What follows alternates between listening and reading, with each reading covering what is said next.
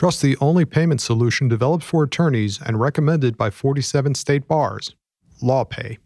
Calls for midterm election volunteers started earlier this year, and although some areas of the country are reporting a higher number of volunteers for November, there are still opportunities to help, including for lawyers. I'm Stephanie Francis Ward, and on today's episode of the ABA Journal's Asked and Answered, I'm speaking with Marcia Johnson Blanco, co director of the Lawyers Committee Voting Rights Project, and we're talking about how attorneys can help on November 6th. Welcome to the show, Marcia. Thank you. Happy to be here. So, I am, as I mentioned earlier, I'm hearing that the calls for midterm election volunteers went out earlier this year than usual. Why was that? Because I think this is going to be a midterm like no other. In 2014, we had the lowest turnout midterm in 70 years. And my prediction is that this upcoming midterm is going to be on par with presidential elections, just given the level of interest following the November 2016 election. I see. And what are some of the most needed volunteer job for attorneys? For November 6th or, or leading up to November 6th? So, the Lawyers Committee for Civil Rights Under Law, we administer the election protection 866 our Vote hotline. We will have hotline opportunities for uh, volunteer attorneys across the country. Our goal is to uh, recruit as many as 4,000 volunteers to serve in the hotline call centers, but also in field programs in 30 states. Okay. And how many volunteers do you have now, approximately? We have several hundred right now, which is par for the course at this time. But we are going to be going into heavy recruitment mode and hope to get you know all the volunteers we need by November 6th. What sort of training is involved and what, what's the time commitment for that? So, the volunteers, depending on where they're assigned, uh, which state they're assigned to, they get very state specific training on the issues relevant to their state. And then they are also trained on the response process that we use in election protection, the response protocol. So, because of the demands on the times for attorneys, we have on demand as well as in person training opportunities available. And the um, shifts are three to four hour shifts, and you can sign up for as many as you like. So you could do the training online then? Yes, you can. Okay. And you can find that through your website? Yes, the 866 ourvote.org backslash volunteer. You can find all the necessary information there. Is there a deadline for when you should be? I mean, in theory, could you, you know, do some of the training the day before the elections or when is there any kind of deadline to do the training so that you are ready to help? In theory, you can do it up to the day before, but what we start doing is when we fill a particular uh, shift or opportunity at a call center, then we would close that opportunity out. So if someone really wants to volunteer, and we definitely encourage them to do so, signing up as soon as possible is their best bet to be able to access that volunteer opportunity. Are you guys working with any bar groups or uh, social organizations for people who might be attorneys to do like train some vol- a whole bunch of volunteers at once? Yes. So the way we organize our volunteer opportunities on the ground, for um, particularly where we're organizing field programs or have local call centers, is we have what we call election protection leadership committees. And those consist of working with grassroots and bar partners. So we have partners with affinity bars or state bar associations who are part of these election protection leadership committees, and they also work to recruit and train volunteers in the states as well. Mainly for the hotlines, those volunteers usually take advantage of the on demand training. Does one have to go to a center to answer the hotline calls, or can you like do that from your home and have them sent to you? You have to go to a center. Um, the call centers are mainly housed in law firms in our target cities. Ah, What are your target cities? So, Washington, D.C., um, we're going to have the hotline being answered from September 25th, which is National Voter Registration Day, through Election Day, November 6th. And then on November 6th, we will have opportunities in New York City, Los Angeles, San Francisco, Minneapolis, Miami, Chicago, Denver, Atlanta, Houston, Kansas City, Boston, and Baltimore. Okay. And if, say, you're at a hotline in Baltimore, are you only getting calls about the Baltimore election or you're getting calls from all over the country? What we call our local hotline call centers, and those are the ones outside of New York, Washington, D.C., or San Francisco. They're assigned particular states. So they may have one or more than one state. So it's not just from a city, but it would be a state directed call. Okay. And what should you, for someone who hasn't done this before and they're doing it for the first time, what should they know going in? What's your advice for them? It's a fast paced day. Uh, our volunteers really feel that they are making a difference with um, helping voters because there are a lot of calls that come in from I want to confirm my voter registration to where do I go vote or I'm having this particular problem on election day. And so our volunteers really get a sense of satisfaction in helping voters. And often they're also very stunned by the problems that people encounter when going to vote. I would say the vast majority of us we go to vote and we can do so very easily, but there are significant minority of voters who encounter really um, incredible challenges to vote, and our volunteers get to help with that. Can you talk a bit about party affiliation? I'm wondering if some people might think, well, you know, you should be affiliated with a certain party to do this or have a certain role. And that might be true in some cases, but I would assume if you're just interested in election protection work, there's people from, you know, both parties or all parties who sign up to do that. Is that correct? That is very true. One of the things we pride ourselves in is that we are a nonpartisan voter protection program. We don't check your affiliation at the door. Um, we only ask that you be ready and willing to help voters cast a ballot as needed. Okay. We're going to take a quick break. And when we come back, we're going to speak more specifically about what volunteer lawyers do regarding election protection work, specifically election day emergency motions. We'll be right back. Did you know that attorneys who accept online payments get paid 39% faster on average than those using traditional payment methods? With LawPay, the only payment solution offered through the ABA Advantage program, you can accept client payments online, via email, or in person, no equipment needed. Visit lawpay.com slash podcast to sign up and get your first three months free. And we're back. I'm Stephanie Francis Ward, and joining me on today's episode of the ABA Journal's Asked and Answered is Marcia Johnson Blanco, co director of the Lawyers Committee's Voting Rights Project. We're talking about volunteer work attorneys can do with the upcoming midterm elections.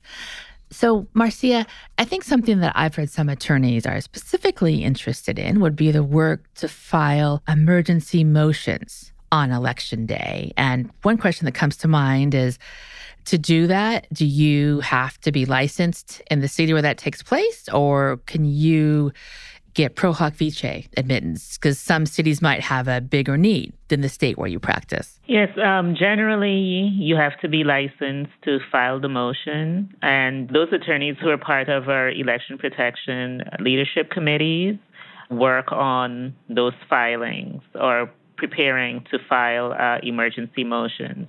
However, those at hotlines can play a role in helping to uh, file motions. So, for example, if we get a call at the national hotline for, let's say, uh, Florida, where someone has a significant problem and the attorneys at the hotline can help with getting statements or declarations to support any emergency motion. So even though you need to be licensed in the state to file the motion, there are opportunities to help with any of those emergency motions that may arise. Oh, really? So if you were operating the hotline as an attorney, you would get a statement and then share it with local counsel? Yes, as the need arises. So we've had examples where polling places didn't open on time, and we made a decision that we need to file to have the polling places extended at the end of the day so that those who couldn't vote earlier in the day have an opportunity to do so in the evening.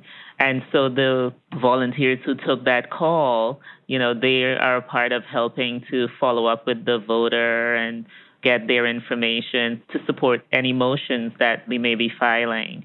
So I'm guessing then for the people who are staffing your hotline as volunteers, they're probably instructed to take detailed within reason notes when someone calls in case you do need it for a statement down, you know, later that day. Is that correct? Yes, and part of the training that we do, we have a database system that volunteers put real-time information into called the Our Vote Live database. And one of the first things we do in training on the calls is to ask for the voters or the caller's phone number so we can follow up.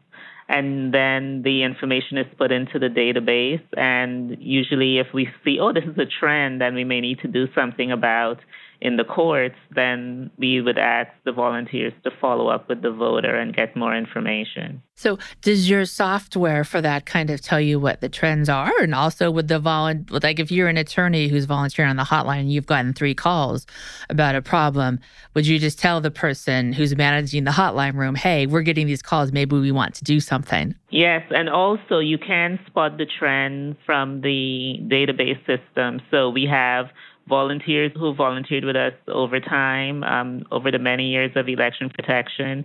They usually have what we call a captain status. So they're there to help new volunteers through the process, but also to look for trends and to alert either our, well, we have command centers in particular states to issues and to work with them on the best way to address particular issues that come up. It may range from getting in touch with the um, election officials' office to let them know a particular precinct has run out of ballots, or having a brain trust to think through, okay, what is the best way to address a particular problem that arises. I see. And you mentioned before the break the committee for emergency motions. If you're an attorney who's interested in doing that at some point, how would you go about working towards that? Anyone who's interested in volunteering, they should go on the 866ourvote.org website and sign up and let us know in what capacity you're interested in volunteering. Um, if someone is interested in joining our election protection leadership committees in planning and organizing for election day, we would then put them in touch with that organizing um, body on the ground so they can get involved before election day as well. And for that, are you looking for someone who's volunteered a couple of times before, or is it more you want someone who was admitted in federal court and is comfortable and knows his or her way around their courthouse? Yes, someone who's comfortable in, and knows their way around the courthouse, but also someone who's willing to help with media outreach, outreach to election officials. There's a lot that goes into planning so that we're ready for election day and spotting trends, looking at the um, data from past elections to predict what issues might come up, helping to decide where to deploy volunteers on election day based on trends from past elections. So there's a lot to be done in preparing so that on election day we are ready to go from being on the ground, talking to voters and helping them to being ready to file emergency motions as needed. I see. Can you tell me a bit about the work involved for poll monitoring, specifically for attorneys who might want to do that sort of thing in the election? So, our attorneys work with our grassroots partners who are at the polling places. And uh, some attorneys want to be on the ground at the polling place, and we have a mobile structure where we give assignments within a certain radius, and our volunteers go from polling place to polling place to check and talk with voters and ensure that they're working well, they have no problems voting. And then we also have grassroots volunteers who may need the assistance of an attorney to follow up on a particular issue that has arisen at a polling place. And so we arm our volunteers with information to hand out to voters to provide information to them. And um, they're also trained, if needed, um, how best to go into a polling place and talk to the relevant election official to try to resolve a problem as well. And if you are an attorney volunteering as a poll monitor, should you be licensed in the state where the poll you are uh, keeping an eye on is, or is that not as important as someone who was doing the emergency motion work? Right. You don't need to be licensed to provide information to voters. So anyone who's interested in being at a polling place and talking and helping voters, they can do so without being concerned about having to be licensed in a particular state. Okay. And I've heard that you guys in groups like you, are you're looking for poll monitors to place in communities that have a history of polling problems. Can you tell me what some of those communities are for uh, the midterm election this year? So it depends on particular states. So we have, for example, if we're looking at Georgia, we know communities that have, for example, consolidated or closed polling places. So there may be people who are not sure where they need to vote. In Florida, we want to make sure that people are voting at the right precincts because in Florida, if you vote a provisional ballot at the wrong precinct, that is not going to count. If there's a communities where we think there's going to be significant turnout, we have some very competitive historic races going on in some of our states, and we anticipate turnout to be larger than usual. Um, also, states where there are significant ballot measures that have a lot of attention. So we then look at our database and see, okay, which polling places perennially have problems, and do a mapping based on that to decide where to place volunteers. Okay.